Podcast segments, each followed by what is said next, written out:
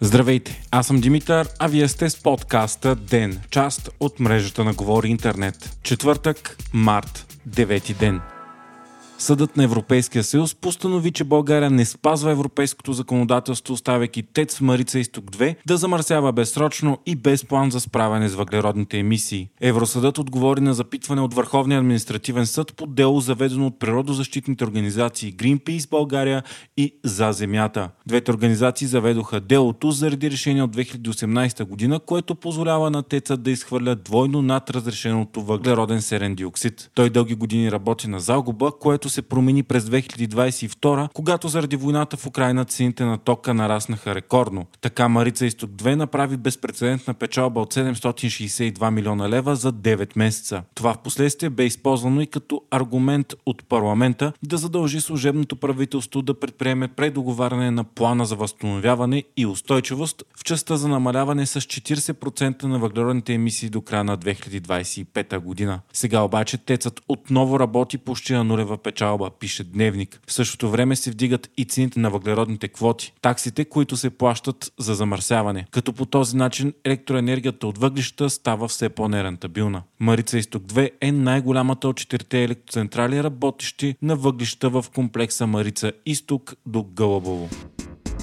Голям протест на проруските партии, определящи се като леви, се състоява в София против решението да се демонтира паметника на съветската армия в Княжевската градина. Протестът бе организиран независимо една от друга от БСП, Възраждане, Атака, новата коалиция Левицата, както и други проруски организации. На протеста присъстваха Майя Манова, Костадин Костадинов, Корнелия Нинова, Волен Сидоров, както и други известни политически лица. Протестиращите замеряха с боя и яйца сградата на столична Столична община, когато общинските съветници заседаваха за окончателното решение по казуса. Преди това протестът бе на самия паметник, където бе направена жива верига около него. Събрали се, крещяха оставка и смърт на фашизма. Много хора развяваха освен българския трибагреник, червени знамена, символ на съветската армия, руски знамена и такива на СССР. Протестиращите твърдяха, че с демонтирането се променя и забравя историята, а случващото се цяло да разсея общественото мнение от по-важни въпроси. Въпреки протест, протеста и заканите за по-масштабни такива,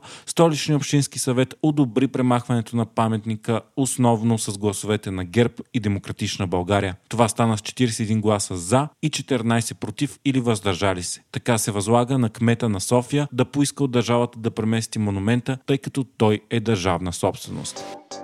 Междувременно в Грузия се проведоха няколко дни ожесточени протести против приемането на противоречивия закон за чужестранните агенти. Той на практика копира същия закон на Русия, който в последствие Кремъл използва за репресии срещу опозиционни партии, неправителствени организации и критични към властта медии. Законът предвижда неправителствените организации, които получават над 20% от финансирането си от чужбина, да бъдат обявявани за чуждестранни агенти. Хиляди протестираха в Грузия, като силите за сигурност използваха съзотворен газ, зашеметяващи гранати и водни оръжия, за да спрат бунтовете, а десетки хора бяха арестувани. Впоследствие управляващата партия Грузинска мечта все пак обяви, че ще отегли законопроекта, въпреки че той е прият на първо четене от парламента. Протестите бяха организирани от, от опозиционни партии и граждански издружения, като хората, които присъстваха, носиха и знамената на Европейския съюз и настояваха, че защитават свободата на словото и демокрацията.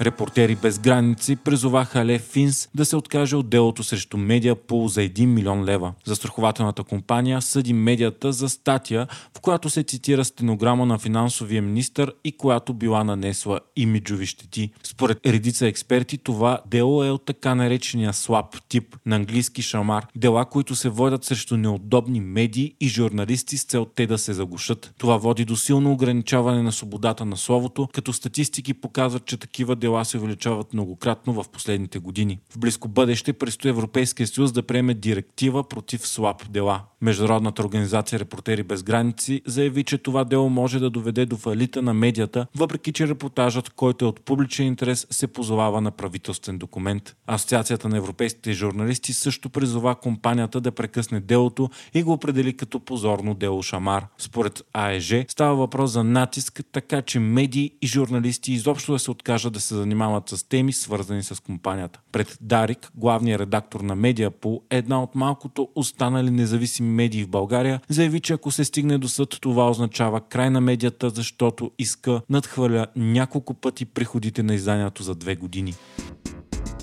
Протестите в Гърция след ваковата катастрофа продължават, като вчера десетки хиляди хора излязоха по улиците на страната.